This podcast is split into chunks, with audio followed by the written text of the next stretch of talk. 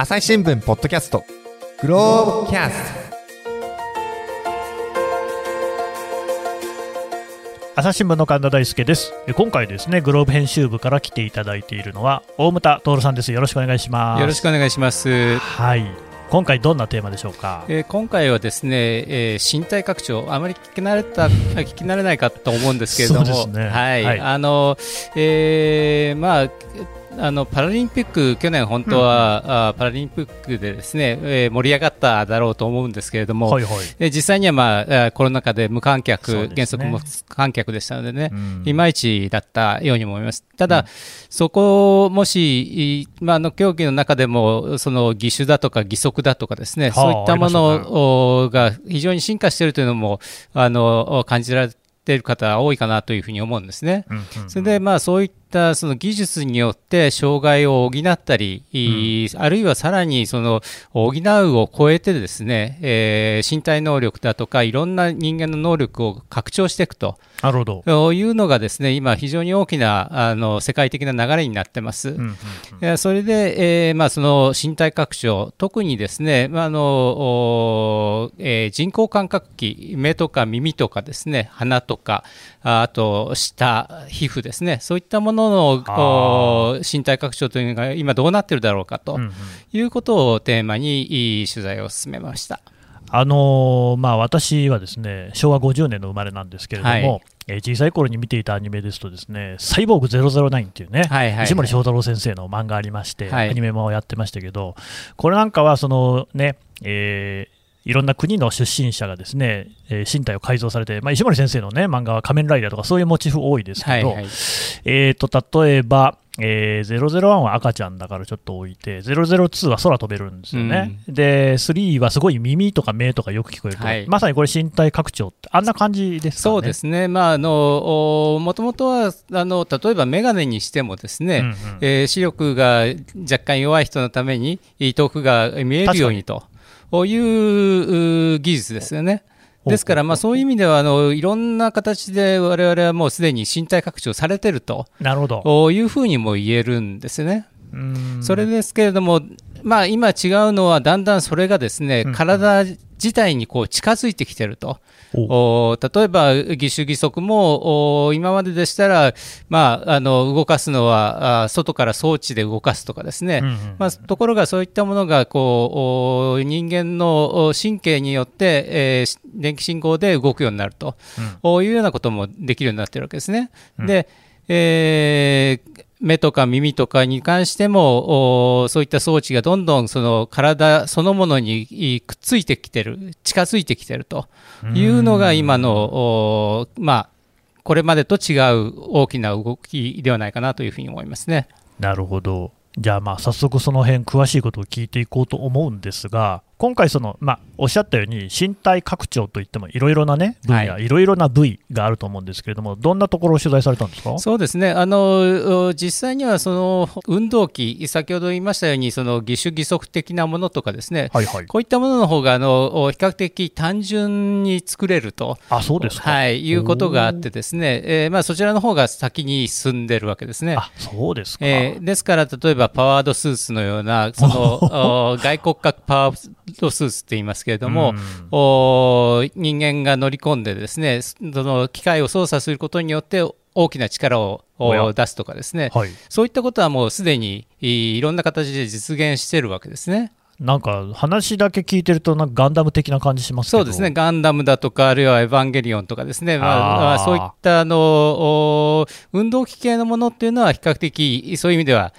あの話が進んでいて、なるほど。で実際にあのグローブでも数年前にその義手義足を中心にですね、うん、えー、その運動器の身体拡張的なことを、えー、特集したことがございました。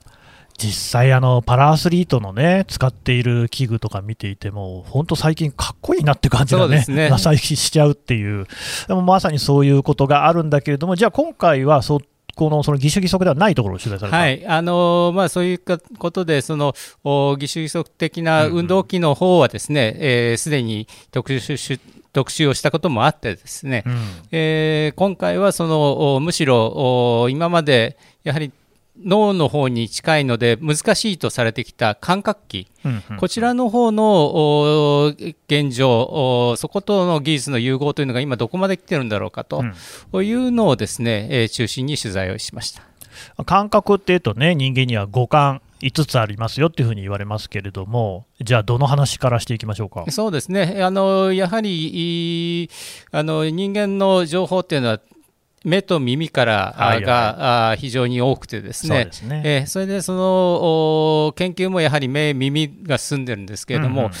今回、私が取材した中でですねあの耳に関しての技術というのがずいぶん進んでるなというふうに感じましたので、そのお話からというふうに思います、まあ、なんといっても、ポッドキャストも耳そのものなのでです、ね、そうですね。大変ありがたい話だと思いますけれども、はい、じゃあちょっと教えてください。はい。あの私がその一番進んでる、今現状であすごいなというふうに思って一番思ったのはですね、うんうん、アメリカのスターキーヒアリングテクノロジーズという、これは補聴器メーカーなんですね。はい、でこの補聴器メーカーがですね、えー、2018年に新しいものを出したんですね。うんうん、これ今はあの商品名は今変わってるんですけど、今はエボルブ AI というふうに言います。はい、あの後ろのエボルブは進化するみたいな意味ですね。それで AI は、あの人工知能の AI です。なるほど。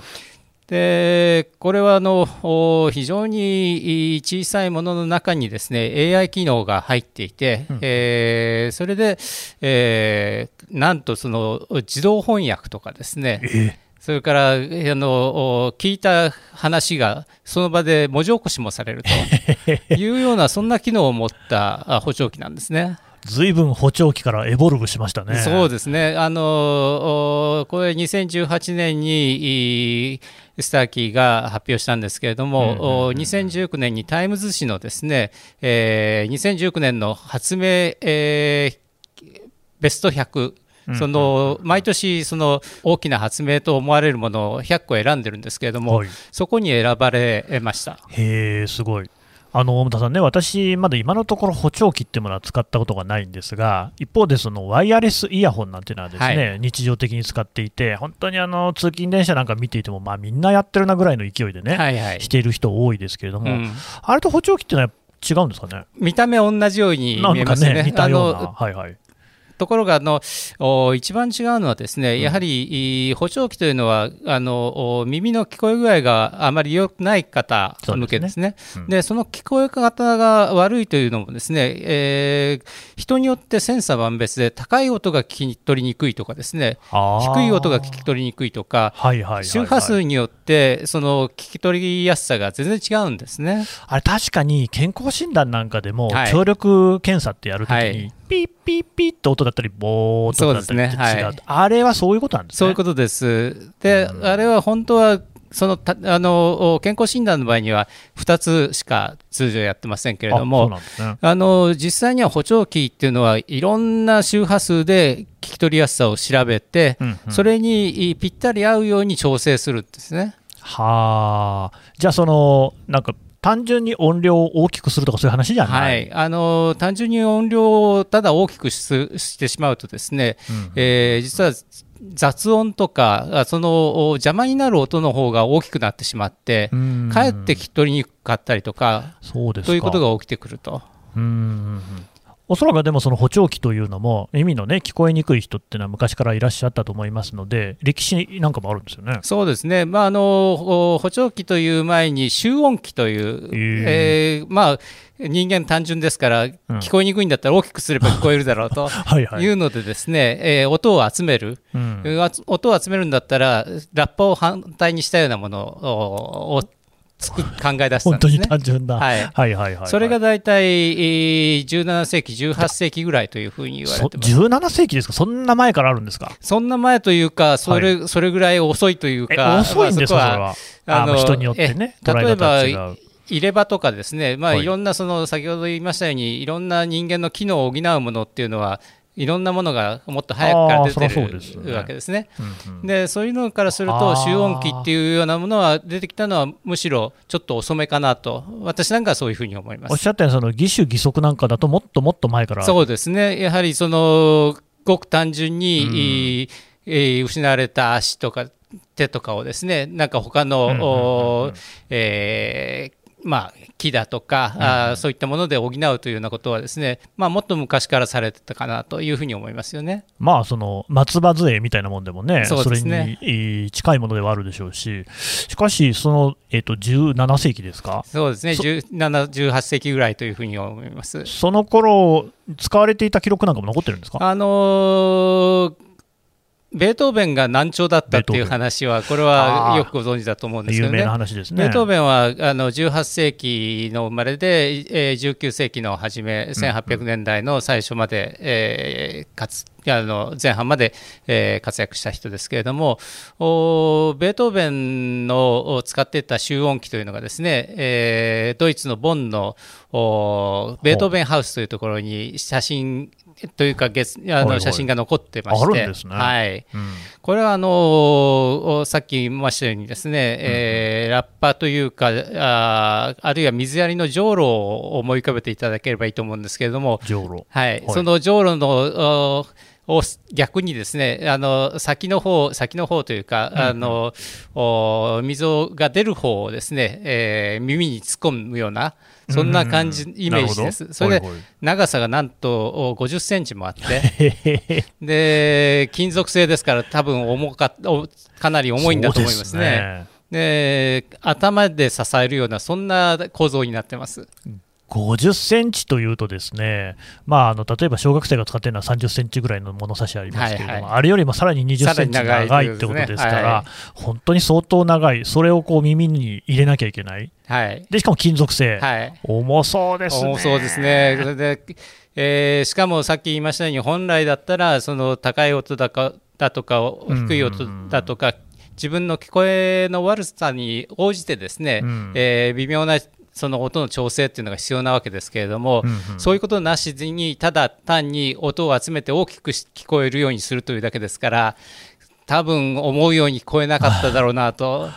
そうですよね、さっきのお話とちょっと違い、原理が違ってますもんね。そうですねあのー、今も実はあのいろんなテレビ CM などもですね、うんうん、えー、これは補聴器ではありません、あの集音機ですっていうようなことを言って、あの宣伝されてるあ製品なんかもいろいろありますよね。そうなんですか、はい。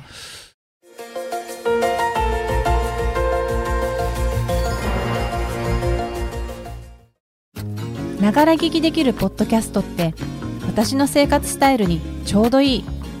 朝日新聞のニュースレターに登録すると編集者が厳選したニュースがメールで届くよ。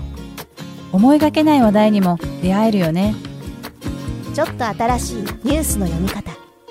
朝日新聞でも本当にそのね、さっきじょうろなんておっしゃったんで、あの僕も自分で使ったことはありませんけど、蓄音機なんてね、ラッパみたいなのついてますけれども、じゃあもうでもあんなのよりも全然長いものを耳に入れていた、ね、っていうことですかね。はい、だから、それに、それだけのことをしてもあんまり思うように聞こえなくてですね、それであの苦虫潰したような、そんな顔になったのかなというふうに思ったりもしましたですね。大体あの、ね、あの学校の音楽室なんかにね、肖像画飾ってあって、大体渋い顔してますますけどね、ね。はい、あそこにあの金属製のラッパみたいなものが刺さってるのは見たことないですけど、はい、私もないですね。いや、でもベートーベンも大変だったんですね。はい、っていうのが、まあ、徐々に徐々に進化してきて、今、本当にあの耳にね、ぴったりというか、ちっちゃい補聴器になってるってことなんですね、はい。あのー、ただ、これもごく最近のことでしてね。うん、えそうですはい。あのーこれまではやはり補聴器っていうと大きくて目立って、うんうん、えー、しかも重いそれで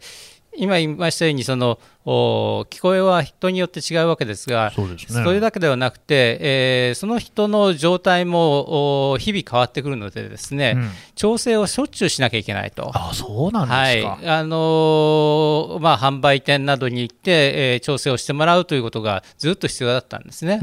で非常に煩わしいもんですから、うん、まああの高いものですと100万円前後もするような、えー、はい、車みたいな値段するんですね、はい、ただやはりそれはそれだけの価値はあるとは思うんですけどね、まあ、ね。はい、ただやはりそういう煩わしさだとか目立つことでですね、えー、あまりつけたがらない、本来つける方がいい人たちもですね、えー、つけないということがまあ今まであったと。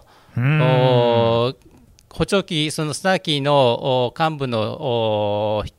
一人はですね、うんうん、えー、今までその我々はその欲しがられないものを、えー、売ってるんだと、やはりその補聴器をしていることが一種のスティグマというかですね、うんうん、えー、まあ加齢だとか耳が遠いというようなことをこう、外に明示してしまうということでですね、えー、あまり好まれなかったというのが、まあ、これまででしたね。なるほどね。それしかし、あの私もですね、メガネに関して言うと、もう小学校の4年生からかけてますんで、はい。でもちろんね、視力検査っていうのは定期的にはしてますけれども、しかし、その調整とかをしたっていう記憶はないんですよ、そうですね。耳の方がそういうことは繊細なんですか、はい。あのー、耳の方が非常に難しくて、うん、えー、まあ、視力というのは、ある意味、かなり単純といえば単純ですよね、えー、ほうほう。メガネというのはね。入ってきた光を、うん、水晶体で屈折させて、網膜にその像を結んで、その信号があ脳の視覚野というところに運ばれて、それで認識されると、うんうん、それがまあ視覚ですが、まあ、あの聴覚の場合には、そのもっといわば光によって、光だと波長によって、えー、見え方が違うっていうのはあまりないんですね。本当は、まあ、実際にはそのあ色覚というかですね、うん、えーそれによってあの見え方が違うっていうのは本当はあるんですけれども、まあ、一般的にはああまり周波数による違いではない。ところが、えー、聴覚の場合にはそこが非常にその周波数によってつまり音の工程によって聞き取り方聞こえ方というのが随分違う、うんうん、しかもそれが変化をしてうん、刑事的にね時間によってこうどんどん変わってくるという、あそうですか、はい、ですからそこが大変難しいところなんですね。そうやって言われてみれば、ピアノなんかも調律欠かせませんし、はいはい、本当に繊細なものなんですね。そうですね。ですから、先ほどおっしゃったように、通常、イヤホン、ワイヤレスイヤホンとかとはですね、うん、やはりそのある意味、補聴器メーカーは年季が違うというかですね、ね。それだけその経験を積んで、その聞こえ方というものを非常にこう理解した上で、えー、まあ商品を提供していると。いうことなんですね。だからもうすでにしていろいろな技術があるわけですが、そこに出てきたのがあのご紹介いただいたエボルブ AI そうですね。あの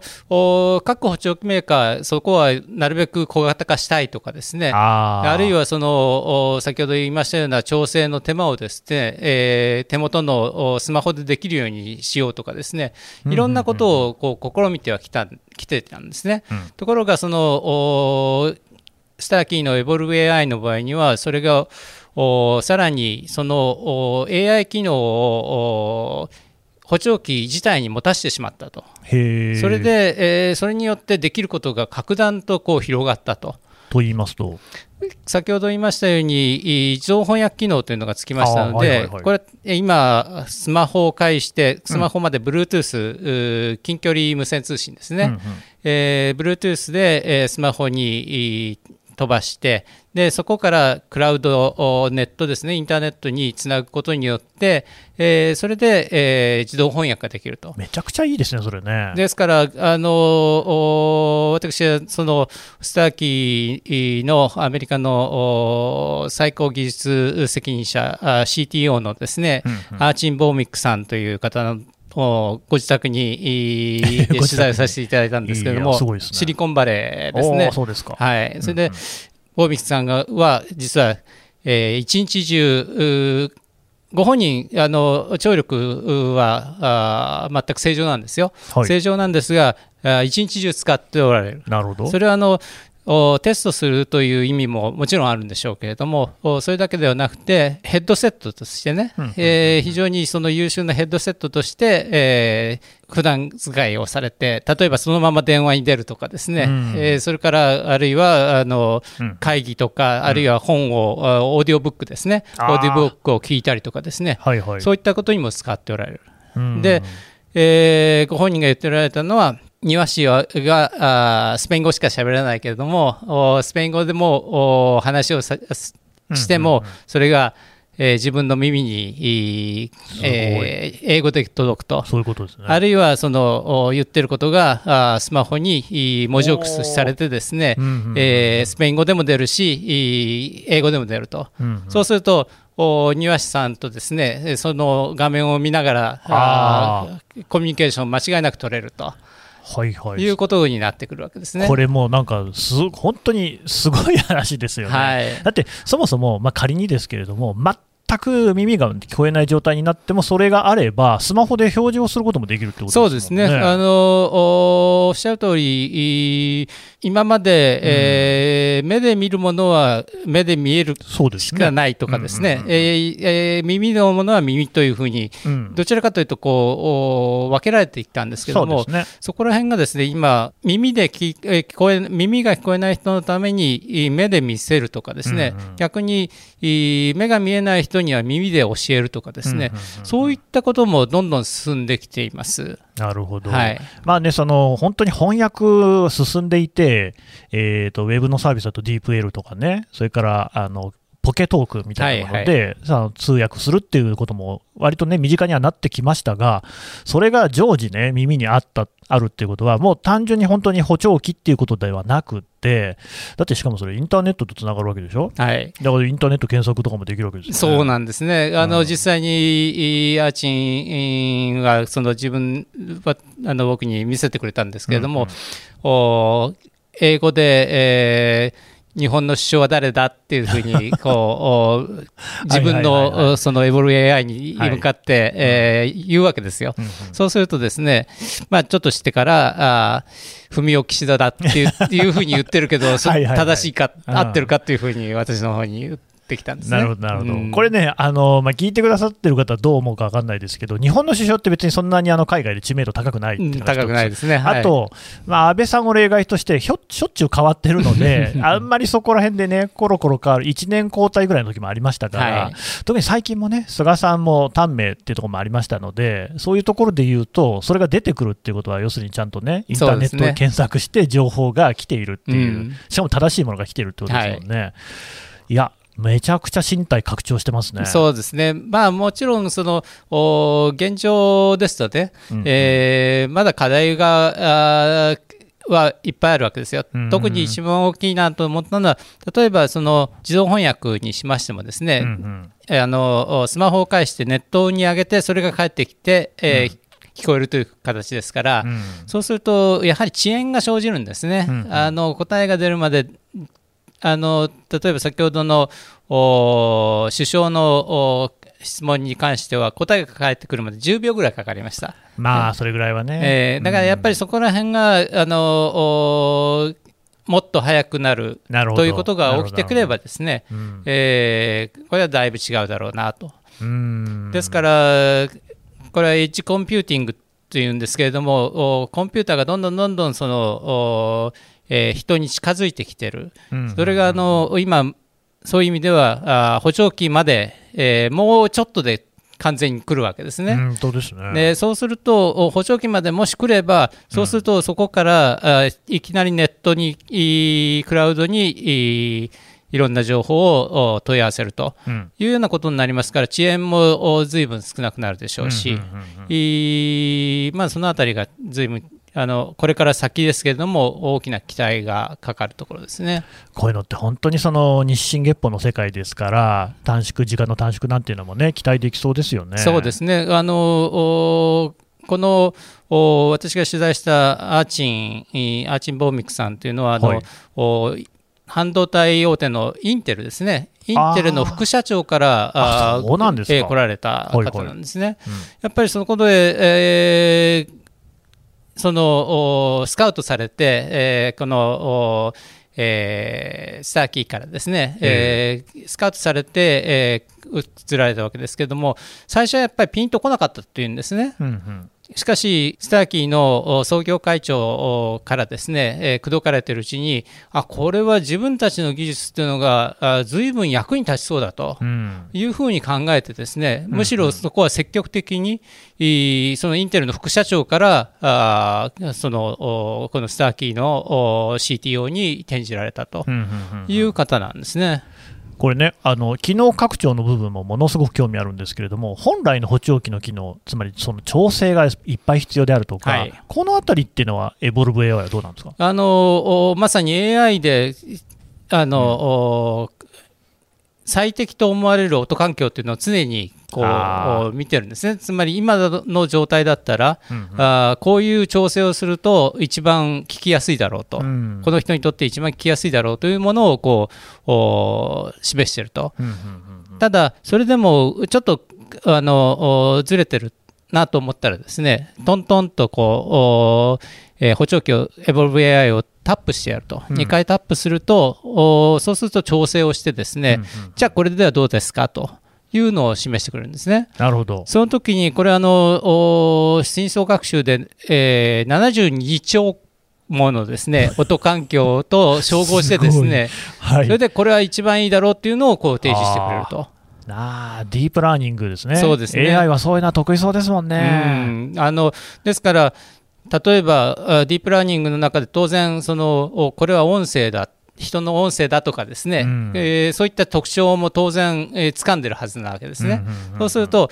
人の音声を聞きたいのにこういう雑音が邪魔してるなと、うん、いうのを AI は判断をして、うんうん、えー、じゃあその人の声のところを強調して、うん、えー、それ以外の雑音を落としてやろうというようなことをし、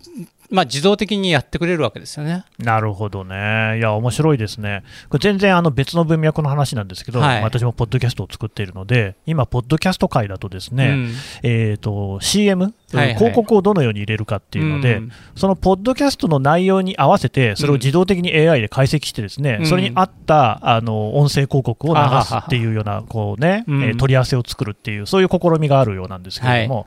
い、で、あとは音楽もそうなんですよね。こういう感じの音楽を聴く人はこういうのが好きなんじゃないかっていうような。でそういうのとですね、まあ、仮にですけれども、組み合わせると、例えば、えー、とその補聴器にマイク機能みたいなのがついてた場合ですね、うん、周りの音の状況で、うん、なんか例えばここの環境だとこういうふうに行動した方がいい、なんか天気とかね、うん、風の感じであるとか、あと周囲の音からそこがどこであるかみたいなのを判断して、例えば視覚に障害がある人にも、ここは今こういう場所にいるんだよっていうのを説明したりとか、なんかその、耳の中にもう一つの人格みたいなのを置くっていうようなこともできそうですよね。そうですね。あの実際にそういったことまで視野に入ってます。あ、そうですはい。あのこれはあの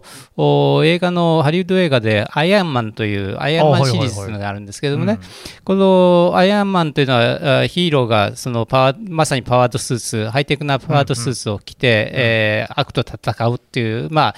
アメリカンコミック的な、あまあ、もともとがアメコミですから、まあ、そういう映画なんですね、完全懲悪の。で、その中でそのヒーローのアイアンマンにですね、えー、実は見えない相棒がいます。これは、はい、あのーえー、このアイアンマンアイアンマンを作った天才発明家がですね自分で、えー、作った AI 羊 AI で、えー、そのいろんな質問に答えたり、いろんなあことを教えてくれるそういう相棒、ジャービスというんですけれども、おジャービスという AI 羊がいるんですね。登場する。で、えー、そういったことまでその視野に入れて、えー、います。あのメタあ前のフェイスブックですね、フェイスブックのザッカーバーグ氏もですね、えー、以前にそういったものを作りたいという、ジャービスを作りたいということを言って、話題になったようなものなんですけれども、うん、まあ、もう、まあ、あとどれぐらいかかるかというところが問題ですけれども、うん、もう一歩のところまで来てるなというふうに感じましたですね。これ、あれですよね、だから今、シリとかね、アレクサとか行って、いろんなことを頼んだりするじゃないですか、はいはい、こういうようなことっていうのが、もう、っていうか、スマホの機能が耳に行くっていう可能性ありますね。そうですね、それで、えー、一番の違いはですね、常に必要なものとして装着をすると、はいはいはい特に補聴器なんていうのは補う、ということですからね、ねでそういったところにそういう機能を持たすということになってくると、ですねそのいちいち何何々のために、はい、つけるというのとは違うわけですよね。えー、そうするとそこで、えー、日常使いというのがぐっとこう、ね、広がって可能性としても広がってくるなというふうに思いました、ね、最近はだってお財布忘れても携帯忘れるなっていうぐらいでね うんなまあ、なきゃいけないものっていうのでスマホがあるわけですけれども、うん、そこにまさに補聴器がなっていくとしたら、今まではね、100万円出しても眠ってたなんていう話とはだいぶ違ってきます、ね。うん、そうですね、あのー、やっぱり私ももう60過ぎて、ですね、うんうん、えー、目とか耳とか、ちょっと衰えを感じるわけですね。なるほど。でそうすると、あこれで、えー、もうちょっと価格が下がって、今、あの最高機種、エボル AI の場合ですと、全部できるものって130万円ぐらいするんです、ね、あまあ、それぐらいするでしょうね。はい、で、それがもう少し価格が下がって、うん、それで、えー、もう少し、例えば、そのさっきの遅延の問題とかですね、そういったところが解決して、ワクワクするようなことがもっとできるようになったらですね、僕はこれ、実際に自分で試すだろうなというふうに思いましたですね。本当にあの最近、スマホがこう、ね、普及したことによって、こう視覚が、その情報がすごく多くなっていて、うん、みんな目が疲れてると、だからポッドキャスト聞いてる人に理由聞いても、やっぱり目が疲れてるっていうような人も結構いるみたいなのと、うん、コロナ禍でですねうちの子供もそうですが勉強をこう家でやるっていうことが増えてきた、はい、でタブレットをみんなね各地導入してるんですよね、えー、でその因果関係がはっきりしているかどうかは僕は知らないんですがあの視力、小学生の視力なんかが本当に今急激にこうコロナ禍で落ちてきてるっていうような話もあるそうで。っていうことを考えても、まあ、目使いすぎっていう部分はあるじゃないですか、うん、耳でそこがいろいろ代替できると面白そうですよね。そうですね。あの耳はあの割と目以上に、なんていうんですかね、えー、あまり意識せずに聞くとかですね、うんうん、そういったことも、比較的気楽に聞けるというところもありますよね。うんうん、目で見るっていうのはやはりかなり注意をしてあの集中しないと見えないっていうようなところがありますから、まあ、その違いっていうのもかなり大きいかなというふうに思いますね。しかし、えーと、130万円でしたっけ、はい、えー、1万ドルってことですかね。そうですね、はい、ってことになると、まだそのおいそれとこう手が出る金額じゃないから、普及はこれからって感じなんですか？いえいえ、それが、はい、あのまさにエボルブ AI はですね、うん、えー、どれぐらい売れたんだっていうふうに当然聞くわけですね。はいはい、でそうするとですねこれ実はあの非上場企業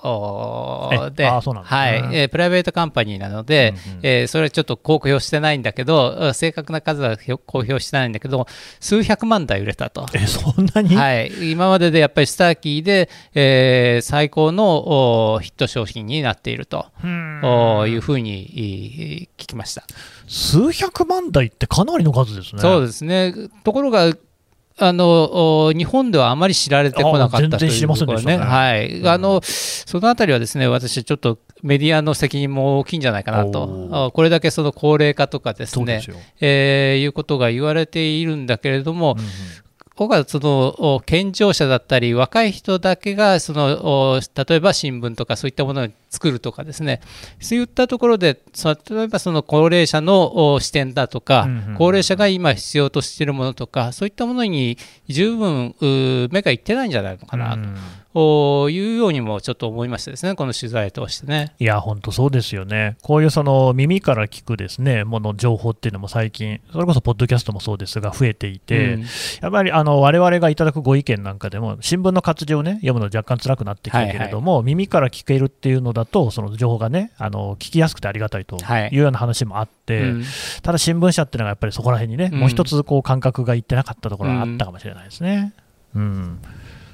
という、まあ、聴覚の話だったんですが、はいうん、えーと、じゃあ、他にも感覚の話でいうと、どんなのありましょうか、あのー、もう一つは大きなところは視覚ですよね。そこですね、はい、朝日新聞ポッドキャスト。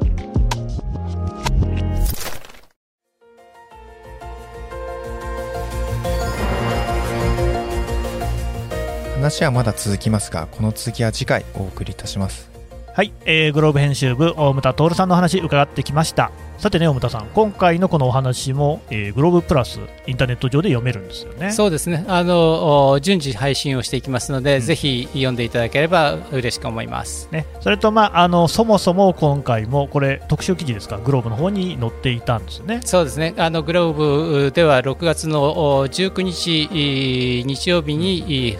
うん、あのセンター版ですので、はい、本誌に、えー日曜日の朝刊本誌にの真ん中に入っています、ね、あの朝日新聞を取っていただくとですねグローブっていうのが月に2回ですね真ん中にバーンと入っておりまして非常にこういう面白い話がたくさん載っておりますのでこちらもぜひね読んでいただければと思います。小田さんどうもありがとうございました。はいありがとうございました。えー、朝日新聞ポッドキャスト最後までお聞きいただきましてどうもありがとうございました、えー、我々ですね継続に向けていろいろ頑張っておりますのでぜひ、えー、このアプリからですね、えー、朝日新聞ポッドキャストの番組をフォローするあるいはこのレビューをつけていただくなどして応援いただければと思います。それとあの力を入れているのがですねツイッター上にコミュニティというのを設けておりましてそこではねこんな番組を今あの作ってますよなんていうことも先出しで、えー、お話ししておりますのでぜひこれもあのポッドキャストの概要欄の方から参加いただければと思います。